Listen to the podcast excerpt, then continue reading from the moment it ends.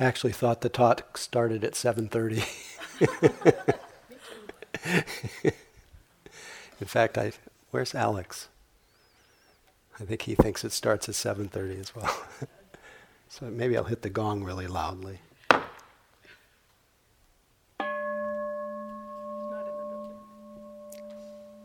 Oh, he's not here.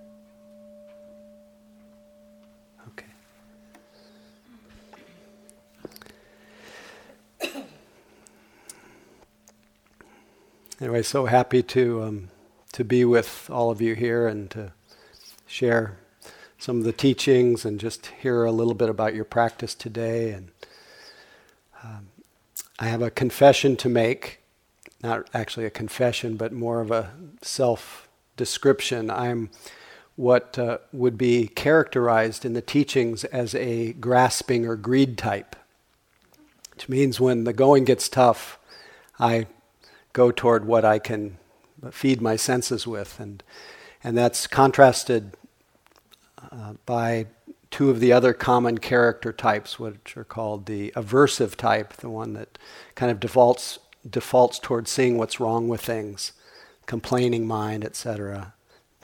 And the, so that's the aversive type. And then there's the deluded type, the ones that are just, you know, just get foggy, don't really see and of course, everyone has all three of these types, otherwise, you wouldn't be here. So we're all, we all are greed types, aversive types, and deluded types. But I lead a little bit with the greed type. And so one of the expressions of that is not only do I want everything, but I also want to give everything. So I can, um, so I can sometimes uh, get flooded with exuberance and just wanting to share every single thing that I know. And so I, have got to kind of t- tone it back. And so I'm, I'm bringing a little bit of that exuberance with me tonight, in spite of being slightly jet lagged. um, tonight, I'd like to just elaborate a little bit more on the Buddha's way to well being and happiness. That's, that was the title of the retreat. And as I was walking in here tonight, I was reflecting on how that this came to be such an important topic for me. I, have always loved the the the beauty, the exquisite the exquisite intricacies of the teachings and how they're they're like a hologram. Wherever you look, everything connects with everything else, and they're and they're all the teachings I found.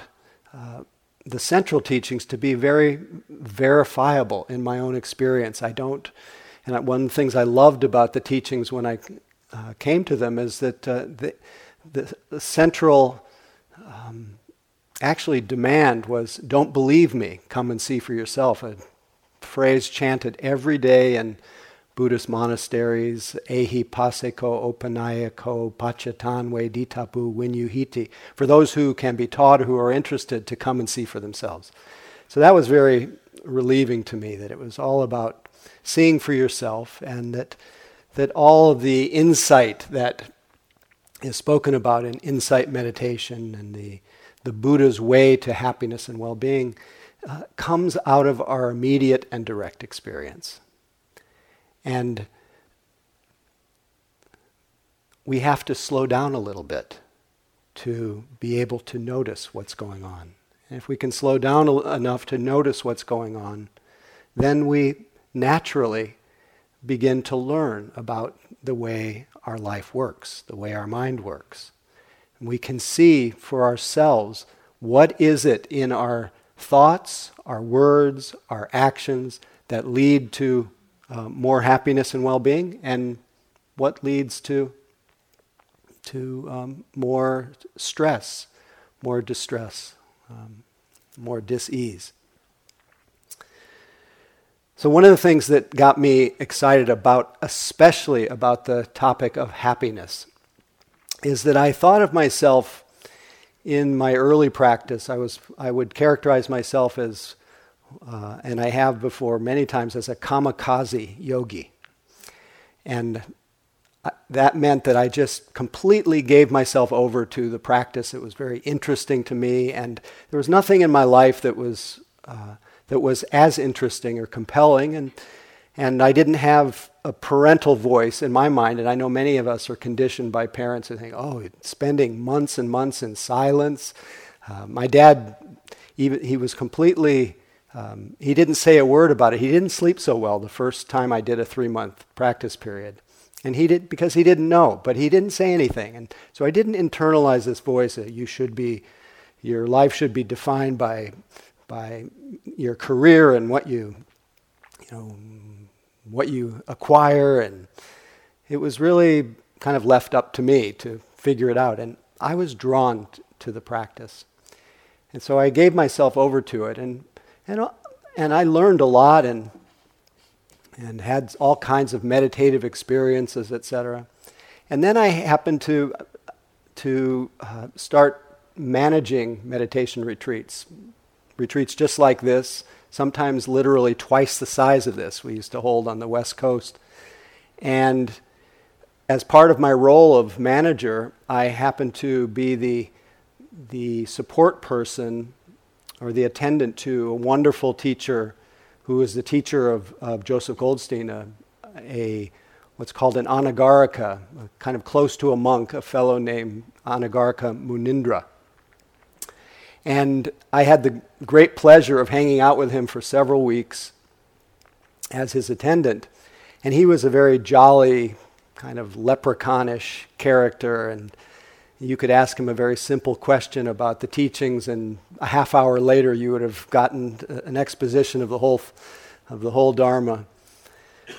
And I just followed him around, and I noticed he took great interest in everything, including I went, we went on a shopping spree, and he loved uh, boom boxes, you know, those things with the cassette player, and, the, and he looked at every single one in the store. And, you know, my mind would say, well, boy, he seems like he's really into shopping. And, but, but he was just into the, into the, he was just concentrated on whatever he did and it was a, a, beautiful thing to watch. His mind seemed in those, in almost every moment, very uncomplicated, very clear, very simple. And at the end of my time with him, he'd hung out with me, and, and, and I had a little bit of a, what we would call an idealized transference on him. You know, he was, this is the big guru.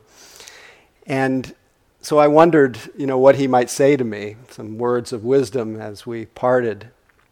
And his last words to me, as he looked into my eyes, he said, May you truly be happy. And most people would say, Oh, that's so wonderful that he's wishing you well and wants you to be happy. And for me, it was like a, uh, my heart was pierced with this, um, this sense of, Oh, maybe I'm not truly happy. I learned a lot of, in the practice, but it's it made me start to wonder if my happiness was a little bit more shaky than I thought it was. And it became really obvious in that moment. So I, I started to do a little study on, on the Buddha's general teachings about happiness and some of the more specific ones. And you can see in the teachings, if you read them, it's just filled with, uh, with teachings about joy, about the joy of of a well collected mind, a joy of, of, of giving, the joy at the thought of giving, joy in the act of giving, joy in the memory of having given. That's, that's really why it's one of the pillars of the Dharma, is what we call dana, is, is giving, because it, it's productive of joy. It, it makes us happy, gives us a feeling of gladness, the, the joy of solitude, of seclusion, the joy of of non harming, which Alex spoke about last night. And it's the foundation of our retreat, is to cultivate a, a, heart that doesn't cause ourselves or anyone else harm. And the Buddha called this the bliss of blamelessness. And, and the tremendous gift that we offer to the world if we if we demonstrate or act in a way that he called purity of action, where our action is pure, we're not, we're not causing any harm, that people who come around you will be given the, the, what he called the gift of fearlessness. They don't have to be afraid of you because it's, it's such a beautiful thing to offer that, that bliss of blamelessness, and just the, the, the quietness in the heart that comes from, from acting wisely and ethically, morally, and, and not having your mind constantly in a state of contraction, reverberating from the effects of things that you said or did. When I was thinking about this today, and again, this will be a confession of my delusion, which is one of the in the Zen tradition, this is a, a, common practice, is confessing your delusions. It actually feels good. To, but I was, I had just led a retreat up in Regina, Saskatchewan, where I go quite often in the prairies of Canada. And I was a little bit late getting to the airport, and the person at the checkout or the, the ticket counter gave me incorrect information about the time the flight was leaving, and she said you need to rush upstairs and get through security, and or otherwise you'll miss your flight. And so I went with a kind of freneticness. Who was the person talking about frenetic today? A kind of freneticness, a kind of rushing energy upstairs, and a little bit wired. And I was also a little bit sensitive from having been on retreat. And I went and I began to talk to the people in the line, and they were very gracious and Canadians are amazing, if I can generalize. So gracious and so easy. They don't have that kind of um, kind of cultural bravado that Americans have. I know that's a stereotype, a generalization, but so they were very gracious, and they, the security man saw me make my way to the front of the line, and I said to him, you know, I, I need to get through here, and these people are nice enough to, and he wouldn't let me through. And because I had clearly moved to the front of the line, and he saw that I was determined to get on the plane, and he, the more he pushed back, the more I started to feel that, that sense of burning and arousal and this very intense, contracted feeling to the point where I, there was literally venom con- coming out of my eyes. And under my breath, I said some very choice words to him. and uh, at this point, he kind of relented, but he said if I ever said what I said to him again, I wouldn't get, I would not get on a flight. So that, that those words, that aggression that came to my lips and slipped out, um, it, it wasn't just that moment. It wasn't just in a vacuum. It reverberated through my mind. My, I felt so uh, wired and anxious and regretful and guilty. And, and, and I'm not prone to guilt so much, but it, was, it just kept playing in my mind. And I realized that the effects of acting unwisely, just even in this simple vignette, and, and there's so many opportunities for that in our life, that it really uh, pays to, to keep uh, establishing ourselves in non harming.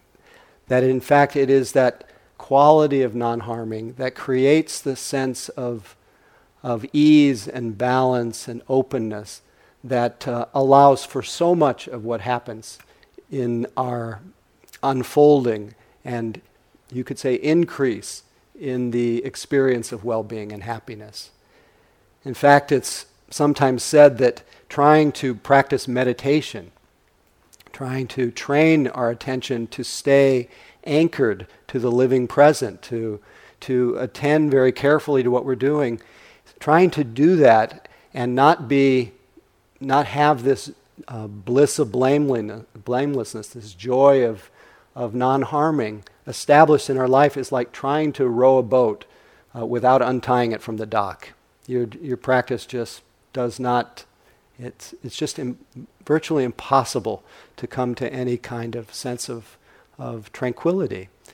And if we can't establish some measure of tranquility, it's very hard to see what's going on. And then it's very hard to learn about what causes happiness and what, uh, and what, uh, alle- you know, what alleviates suffering and what causes suffering. So the, as I studied the topic of happiness,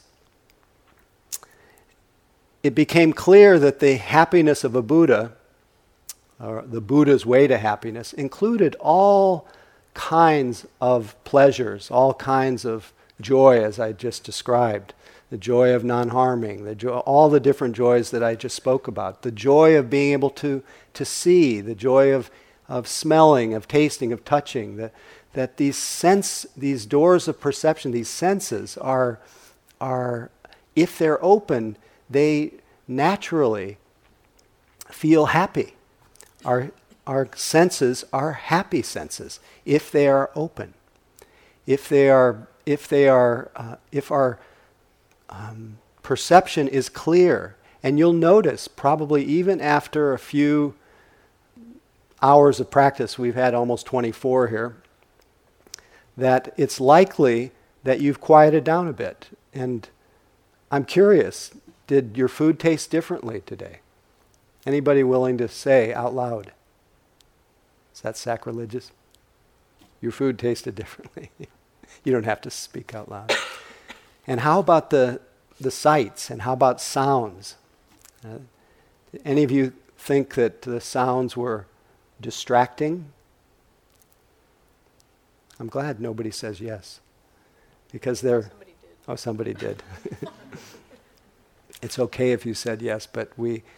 But sounds will become more acute. This world is noisy. And we don't, we don't consider sounds a distraction in this practice. We consider them just another, another part of the creative display of our life, part of the, part of the amazing experience of being human is that we see, we hear, we smell, we taste, we feel. And all of those senses become purified, you could say, when we are more, um, more present.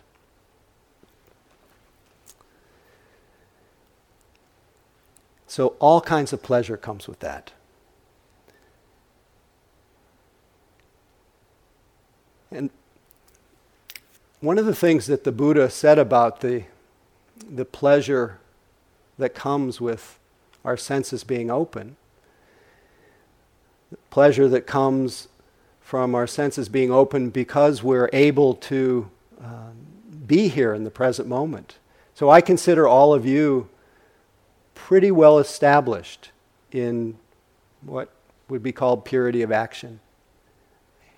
For the most part, everyone here is generally non harming. So you have access.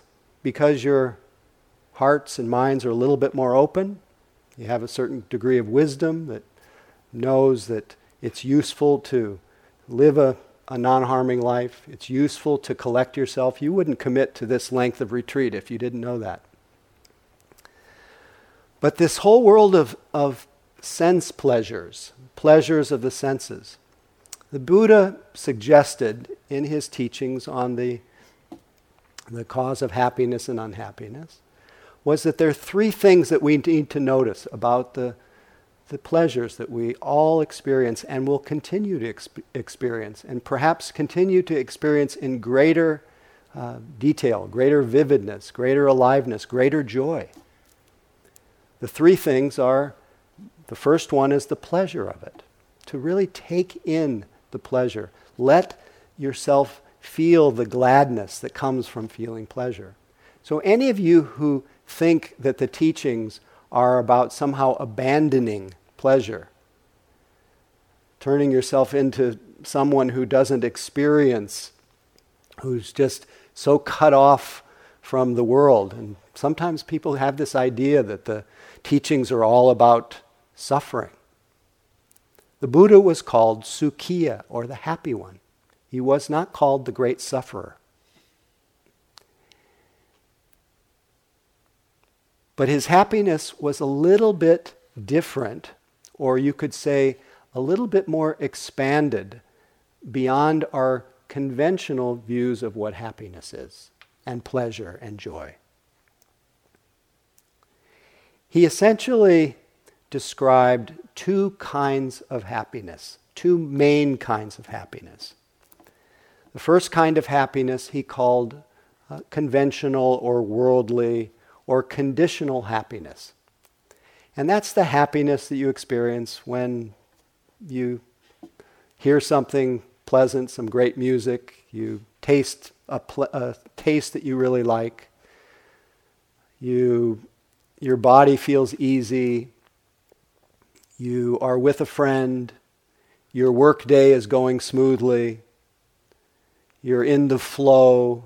So many ways that you can experience um, this kind of conditional or worldly or conventional happiness. This is, what we, this is the domain that we mostly live. This conventional happiness has a lot of pleasure with it. And the Buddha suggested this is what we should notice. But the second thing that he noticed, that he suggested that we notice, is some of its, some of the dangers, some of the sometimes called defects, but I'll, I'll call it dangers right now. What are some of the dangers to this world of incredible pleasure? One of the main defects or dangers is that the pleasure of our senses, the pleasure of a good meal, good company, a great sensual encounter, a wonderful vacation, uh, a great, I don't know, anybody want to name something that they find very pleasurable? a great promotion, thank you. Great art. The pleasure that one experiences has, um, has a very short shelf life. It doesn't last so long.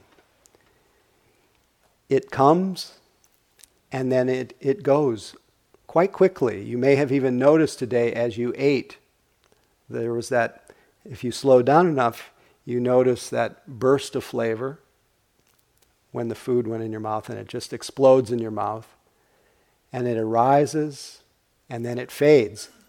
And if, especially when we're not mindful, that fading of that experience, we don't even notice it. We experience it, but we're not usually so mindful of it.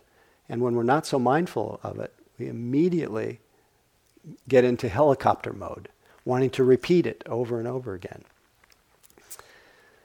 So the pleasure is fleeting. And what often follows that fleeting pleasure is a feeling of a feeling of loss, feeling of it went away.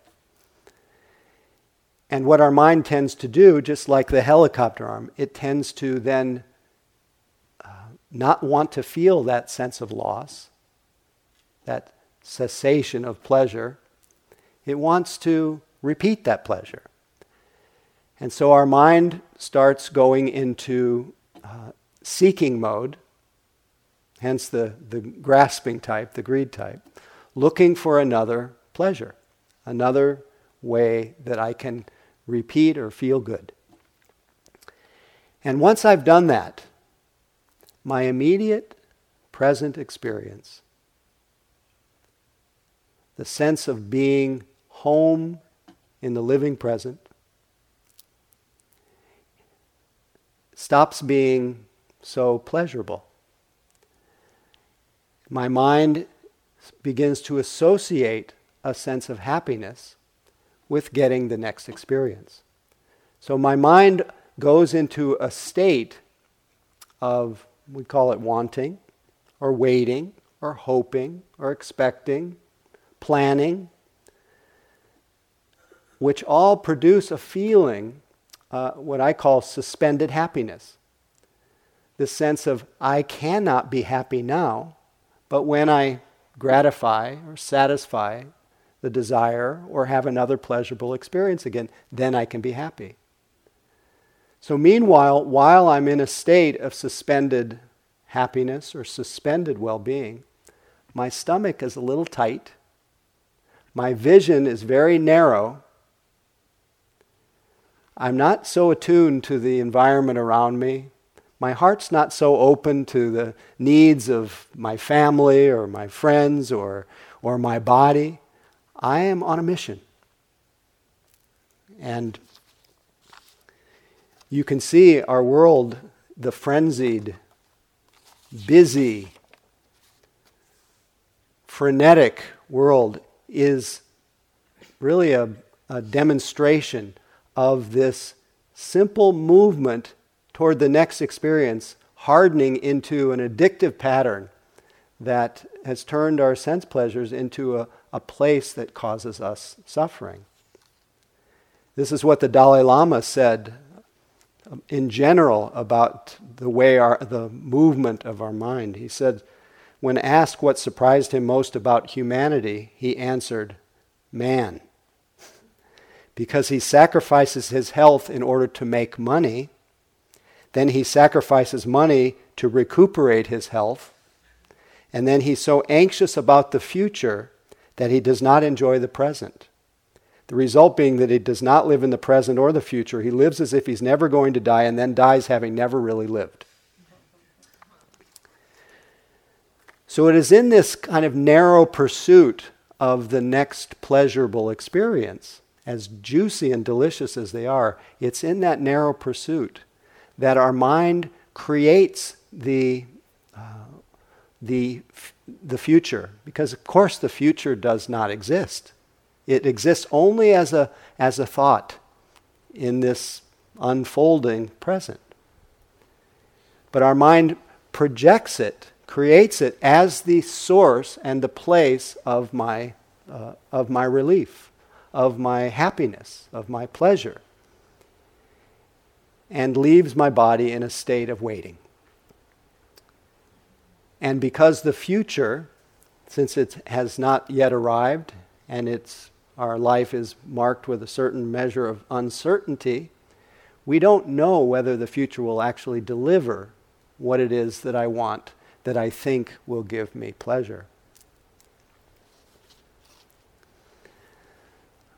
And then what's the result of that is then we feel anxious, another, and worried.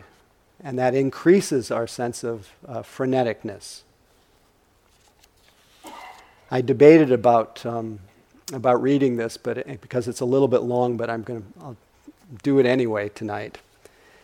Because w- when one practices this toppling forward into the imagined future in a repeated way, the present moment becomes a place that's not so um, pleasant to be. It becomes a, a place that we're just passing through on our way to our next pleasure and it becomes sometimes an obstacle to, to experiencing what we want. You pre- may have even felt it today as you were kind of waiting for the bell to ring, uh, when your body started to feel a little uncomfortable. The present becomes so difficult to, uh, to abide in when we're in that state of waiting that our mind will just look for ways to keep filling it with with, uh, with things that will make us not have to really experience the life of the present. Evidenced by this interesting blog post by Mark Morford. Uh, he's a blogger, I think, in the San Francisco Chronicle. This one's entitled Hurry Up, Get More Done, and Die.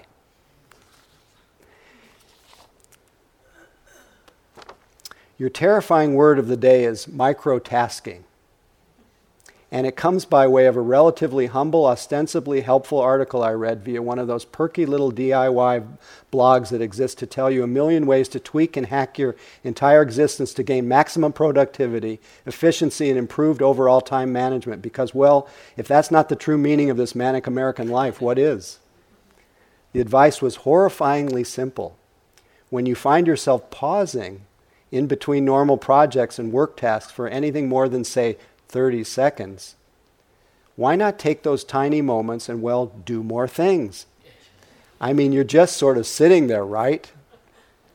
What sort of things? Fast things, little things, otherwise inconsequential things you don't care about otherwise, like clearing your junk mail, refilling the stapler, changing your voice mail message, retweeting someone's Twitter blip, or giving a momentary damn about something you need not give a damn about otherwise. But hey, what else are you going to do? Breathe? Feel? Merely exist? What are you? A hippie? it's a fascinating and yes, terrifying idea, really, that if you could just maximize your output a little bit more, if you could cram into all open white space another thing to do, wow, think of all the good Think of all you could get done by the end of the day. Think of how much you could get checked off your list. We are, by and large, utterly terrified of silence, stillness, spaciousness, the doing of nothing so as to feel the totality of everything. Meditation for most is disquieting and strange. Deep quiet feels weird and dangerous, a void aching to be filled. The internet, internet has us convinced that the world is a roaring fire hose of urgent information. And if you can't swallow it all, well, something must be wrong with you. In any 48 hour period in 2010, says a stunning bit I just read in The Atlantic by way of the entrepreneur Yuri Milner, more data was created than has been created by all of humanity in the past 30,000 years. And by the year 2020, the same amount of data will be created in a single hour. Go ahead, swallow hard. It is no longer possible to sit quietly on the park bench without checking your Facebook feed, chatting with Siri, waving the, or waving to the CCTV cameras. It is no longer possible to be astonished at the wonder of your footfalls along the forest path and not feel the urge to check email, find the nearest Starbucks, hipstamatic the hell out of the, that beautiful fallen tree. You cannot just sit in your car along a quiet country road without GPS beeping that you took a wrong turn as OnStar politely blows up your car. How easily forget. Time expands, time contracts. Work will swell or diminish to fill a given space. You can do 10 things in an hour or one thing in 10. You can go to IMS Meditation Center, I just filled in the blank, for two solid weeks and do absolutely nothing but wander the grounds in silence for 12 hours a day. And time will look at you like you're utterly insane as your, your breath and body thank you for all eternity. You can conversely microtask until your heart implodes and time merely will laugh and snort and find someone else to destroy.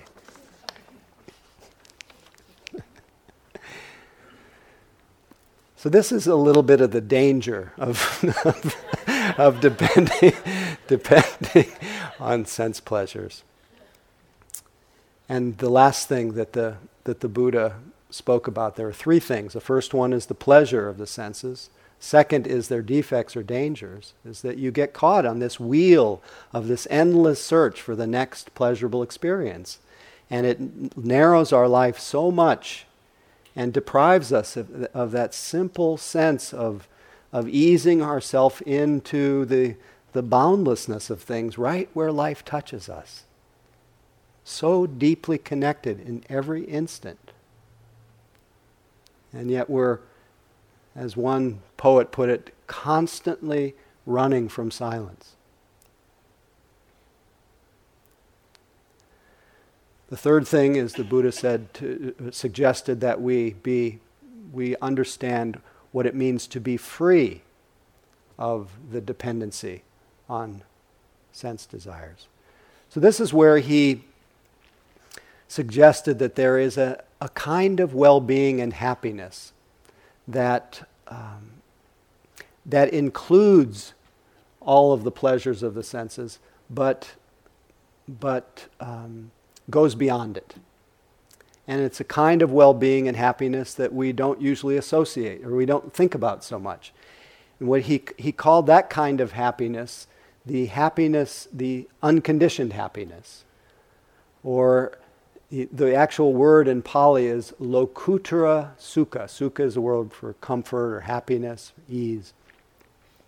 Lokuttara, loka means the world. Lokuttara means uh, unstuck from the world, beyond the world. In other words, it's a, a happiness or a pleasure or sense of well being that does not depend on conditions.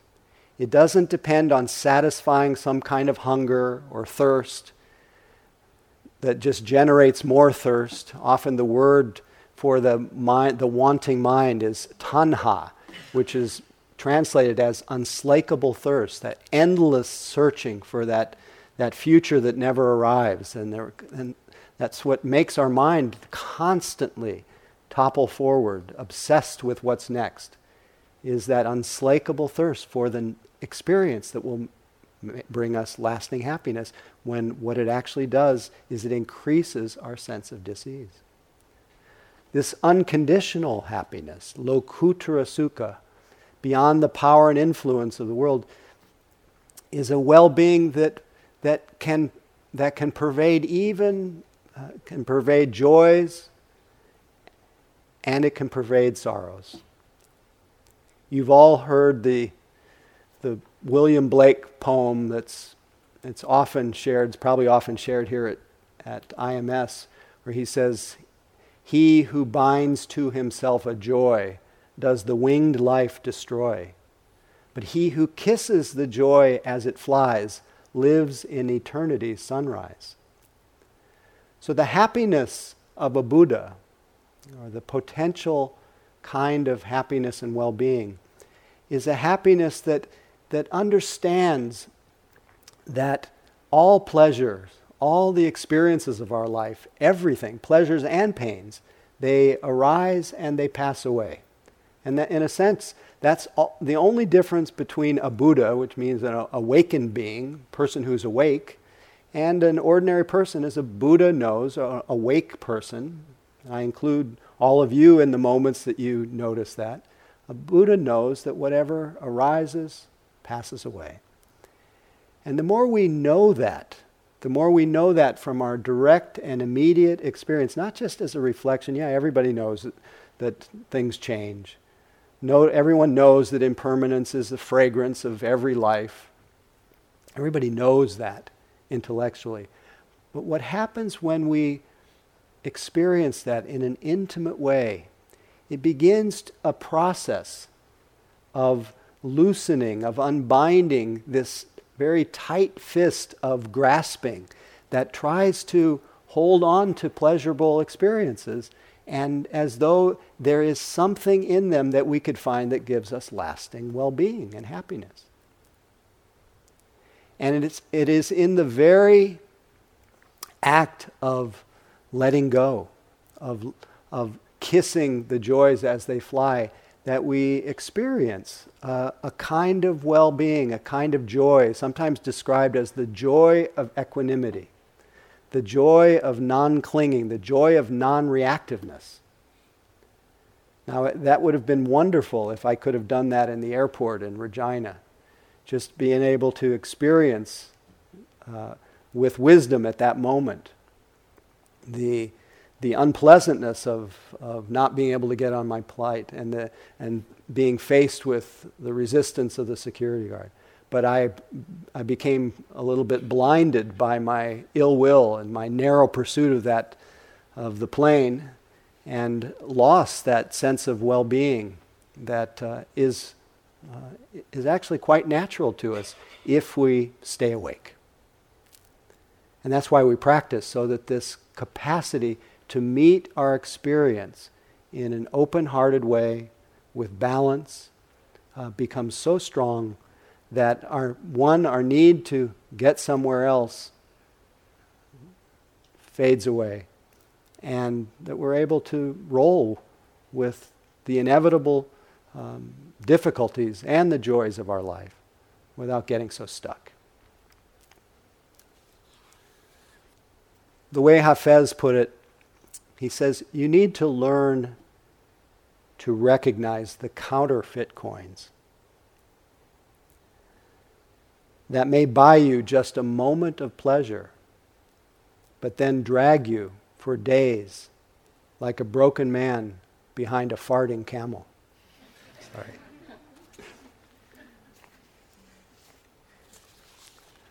And, and another teacher named Nisargadatta said, as long as we believe that we need things to make us happy, we shall also believe that in their absence we must be miserable.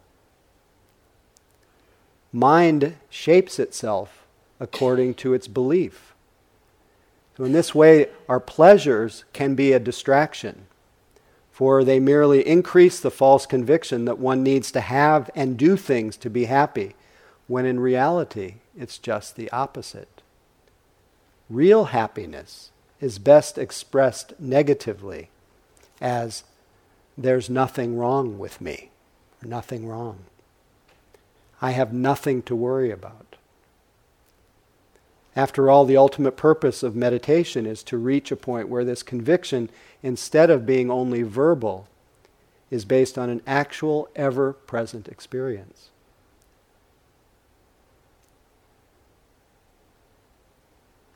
So, this kind of well being and happiness, this ever present capacity to be well, regardless of the conditions, regardless of our situations, is a, a fruit of the practice that we're doing. But we also come to a retreat, as you probably found out today, having been very strongly conditioned to make uh, to make uh, the general worldly kind of happiness our main devotion. And the effect of it is our, we come on retreat, we've been moving very fast, we've been microtasking, we've been associating our value and our worth with how busy we are and how filled our schedules are. And you come on retreat and you realize the effect of that. And you realize that, that as Bhante Gunaratana says that you know it's at the, some point in your meditation you will come to the realization that you're completely crazy. That your mind is a shrieking madhouse on wheels barreling down a hill, utterly out of control and hopeless. And he says, No problem. You're no, cra- you're no crazier than you were yesterday. It's always been this way and you never noticed.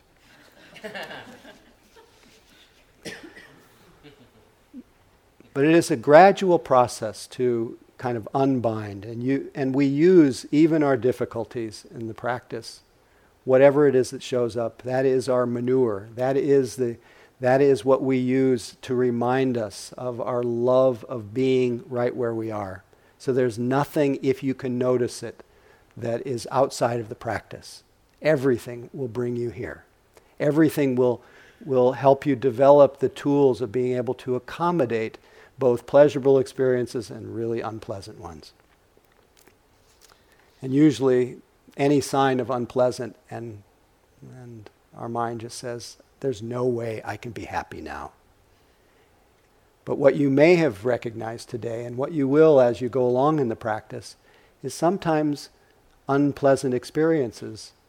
Like I had a lot of pain in my knees in my practice.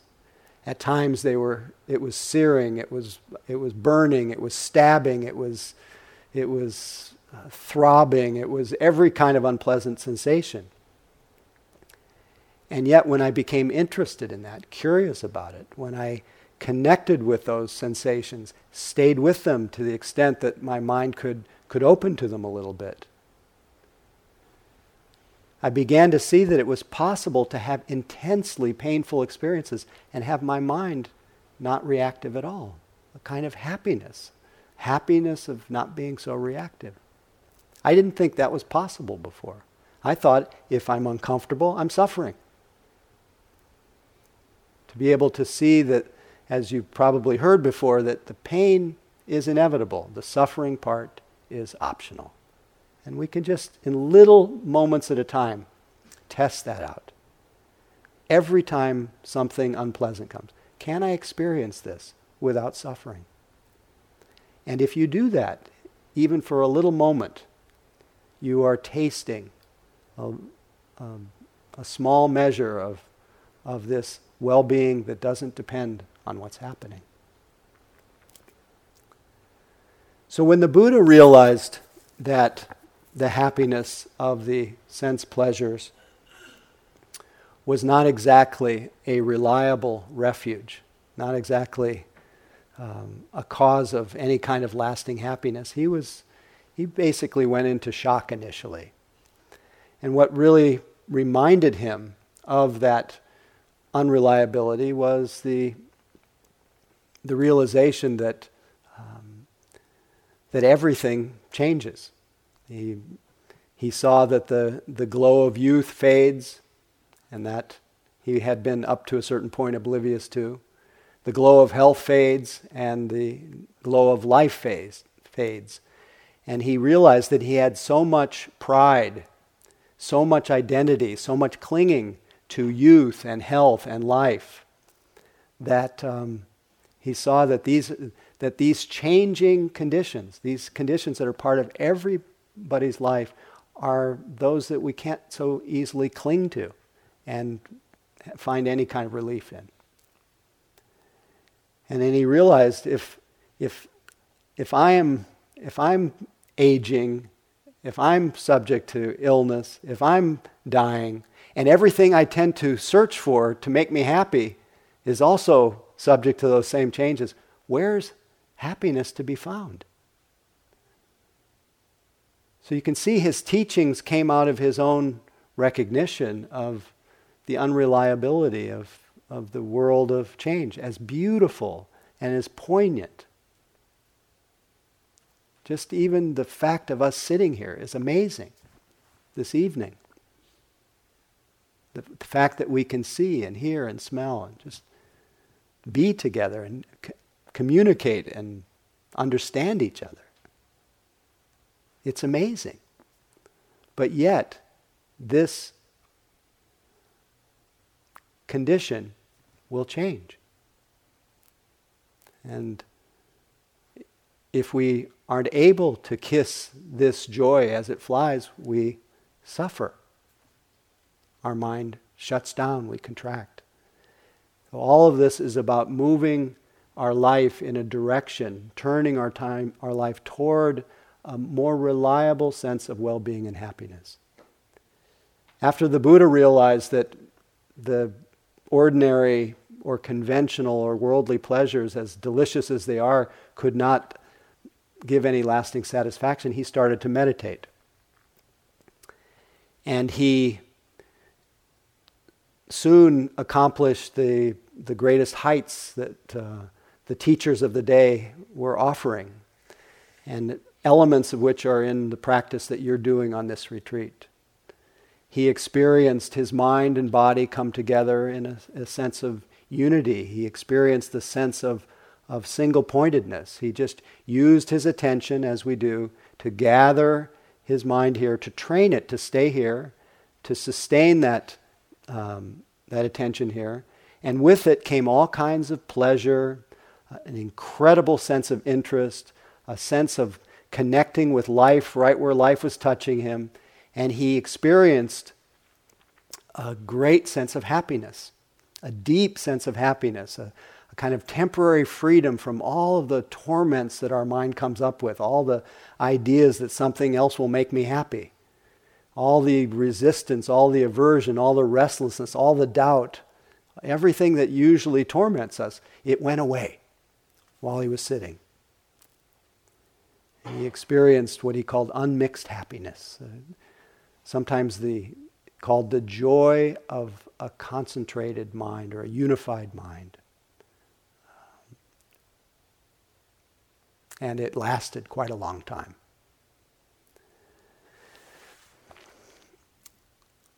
And he said that this is really onward leading, this is helpful to have some, we have to have some kind of experience of of relief from the torments of our mind. But at a certain point, he realized that um, that, that, even though that happiness was more enduring and um, more joyous, more delicious, it was also changeable. And realized even the most delicious meditation experience eventually, like everything else, will, will fade away. And then he realized that purity of mind, although it brings a great sense of joy, mind that is free of, of, of being tormented, even though there's a lot of happiness in it, it's not, uh, it's not free. And you may even have noticed, and many people come to a, a, retreat and come back to retreats so they can replicate the experience they had on the previous one. Any of you willing to admit that? now, some of that is, is wholesome and healthy, but often that attempt to replicate that, even those most delicious experiences that have faded, often the effort to um, to replicate it puts us right back into that narrow channel of postponing, suspended happiness, a sense that I'll be happy when I achieve that experience, and is, a, is what the Buddha called the, a corruption of our practice. He also said that these kinds of experiences are springboards. They, they, are, they, are, they inspire us and they keep us going in our practice. But if you, if you get caught in trying to replicate that, uh, it actually causes more distress. So that's all that was being offered, that at least that he found in his day, and then he realized that going to the, getting caught up in the sense pleasures wasn't so useful as a, a source of reliable happiness. And then he tried going the opposite way, denying himself everything, denying himself any pleasure. And that didn't work either. That just made his body weak and sick, tired, unable to practice. And then he realized that yes, this, this sense of unification, one pointedness, beautiful. But it has to, there has to be a use for it. You can't, it's not an end in itself, it's just another changing experience. But it can be used, that power of our attention, when it becomes very strong in the present, it can be used to see more clearly what's going on. And it's at that point that he began to do m- more of what we're doing here of paying attention moment by moment to the flow of what was happening. And then he began to notice a few things. He noticed as he attended to his physical experience, his body, his sensations, his aches, his pains, is that they were continually changing constantly in flux. And he noticed that his moods were continually changing. Noticed that the thoughts and images that were coming through his mind continually changing.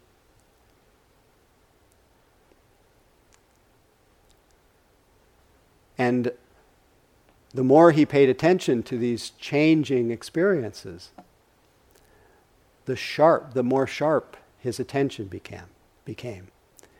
And it was as though by paying attention to changing experiences, his mind, of course, I'm just using language that can never quite capture what that experience is, but his mind became brighter and brighter, literally shining in its clarity. And everything became more and more clear. And the more he saw this experience of changing conditions, changing thoughts, changing sounds, changing sensations, changing moods, the more he saw that none of it was really, none of it could really define him. It wasn't really a me or a mine or a self. He saw that, that to hold on to it would just create suffering, would be not in harmony with life the way it is. And the more he let go of trying to control or arrange or manipulate or make his experience a certain way, the wider his lens came, the wider his pasture. And the wider his pasture, the wider the lens of his mind, the softer his heart, the stronger his attention. And he began to have a sense that he was experiencing a well being and a happiness that didn't depend on the, what was going through his mind, didn't depend on what he was seeing or hearing or smelling or tasting. He could relate to his experience rather than being bound up and relating from his experience. He was able to experience the joys and the sorrows and be unmoved.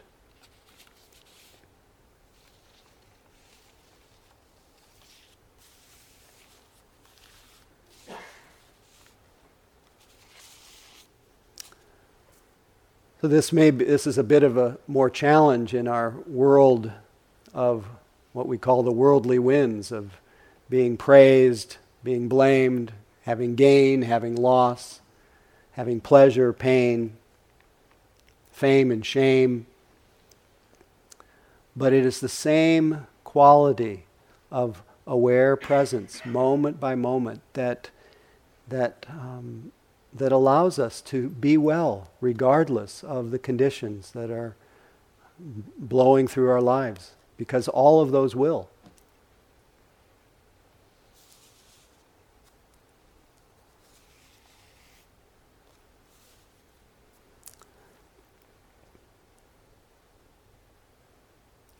So, as the Buddha sat enjoying the, the joy of equanimity, sometimes described uh, as a kind of purity of view, able to see things very clearly.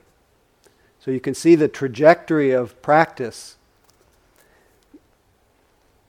is, in some way, the foundation is purity of action, having our actions be non harming, and then purity of mind, uh, our mind and body in harmony, our mind and body in the same location a sense of one pointedness, connecting with life right where it is. And then the last part of our practice is purity of view, being able to see clearly that holding on causes suffering, letting go, letting things be brings a sense of ease and freedom. So, a very central teaching very central practice is, as you've probably heard many times before, is letting go or letting be. As Ajahn Chah said, if you let go, do everything with a mind that lets go. If you let go a little, you'll have a little peace. If you let go a lot, you'll have a lot of peace. And if you let go completely, you will have complete peace and freedom. Your struggles with the world will come to an end your problem making will ease. Or as Ajahn Sumedho says, for, as he describes, for minds that are obsessed by compulsive doing and thinking, simplify your practice down to just two words let go. Rather than try to develop this practice and develop that and achieve this and go into that and read the sutras and the Abhidharma, that's Buddhist psychology, learn the Madhyamaka and the Prajnaparamita and the Hinayana, the, all, become a renowned authority on Buddhism. And instead of being a, a world's authority on Buddhism and being invited to great international Buddhist conferences, let go. He says, I didn't do anything but this for a few years. I'd just say, let go, let go. Uh, every time I tried to figure things out, I'd say, let go until the desire would fade He says, So I'm trying to save you from getting caught in incredible amounts of suffering. There is nothing more sorrowful than having to attend international Buddhist conferences.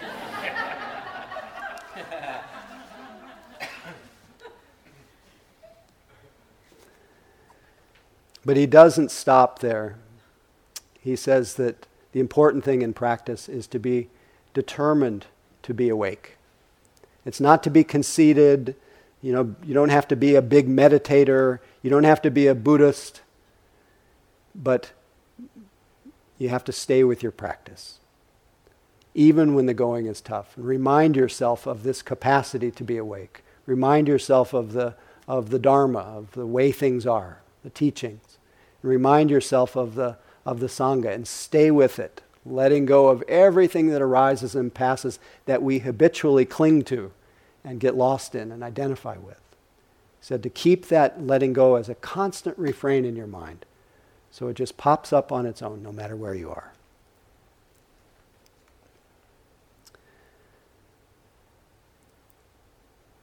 So, as the Buddha relaxed in this sense of equanimity, this joy of this taste of freedom from from needing things to be a particular way to be well.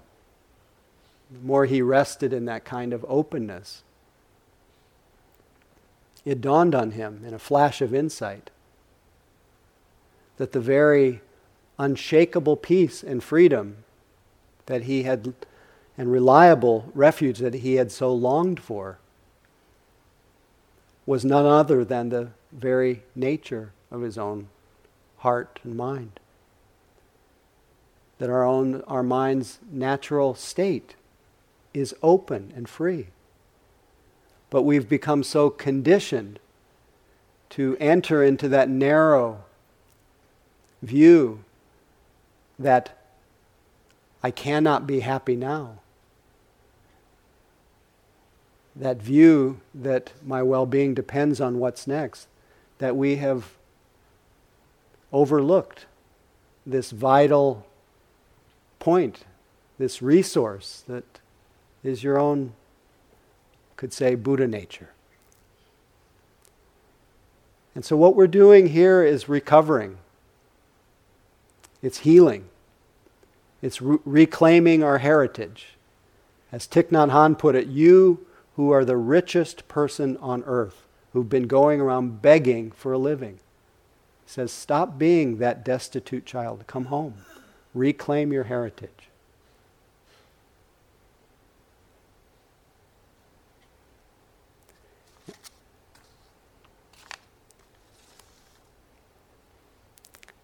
From the Buddha I know of no other single thing so conducive to misery as this uncultivated, untrained heart and mind. I know of no other single thing so conducive to well being as this cultivated and well trained mind. Or put in slightly more humorous terms, from Hafez, you carry all the ingredients to turn your life into a nightmare. Don't mix them. you carry all the ingredients to turn your existence into joy. Mix them, mix them. So let's sit quietly.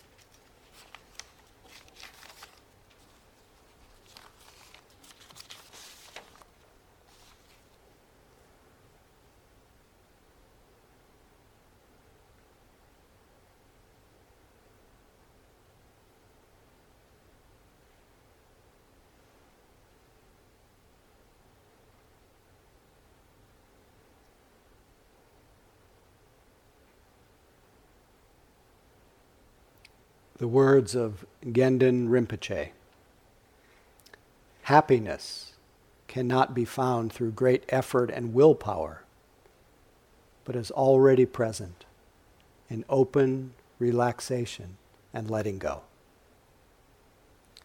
Don't strain yourself. There's nothing to do or to undo. Whatever momentarily arises in your body and mind has no ultimate importance at all and has little reality whatsoever. Why identify with and become attached to it? Passing judgment upon it and ourselves. Far better to simply let the entire game happen on its own, springing up and falling back like waves without changing or manipulating anything. And notice how everything vanishes and reappears magically again and again, time without end. Only our searching for happiness prevents us from seeing it. It's like a vivid rainbow which you pursue without ever catching, or a dog chasing its own tail.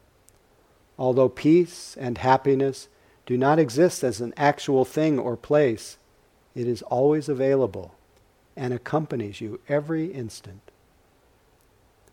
Don't believe in the reality of good and bad experiences. They are like today's ephemeral weather, like rainbows in the sky. Wanting to grasp the ungraspable, you exhaust yourself in vain. As soon as you open, relax this tight fist of grasping. Infinite space is there, open, inviting, and comfortable. Make use of this spaciousness, this freedom and natural ease. Don't search any further. Don't go into the tangled jungle looking for the great awakened elephant who's already resting quietly at home in front of your, no, of your own hearth. Nothing to do or to undo, nothing to force, nothing to want, and nothing missing. Marvelous. Everything unfolds of itself. May all beings be truly happy. May all beings be free.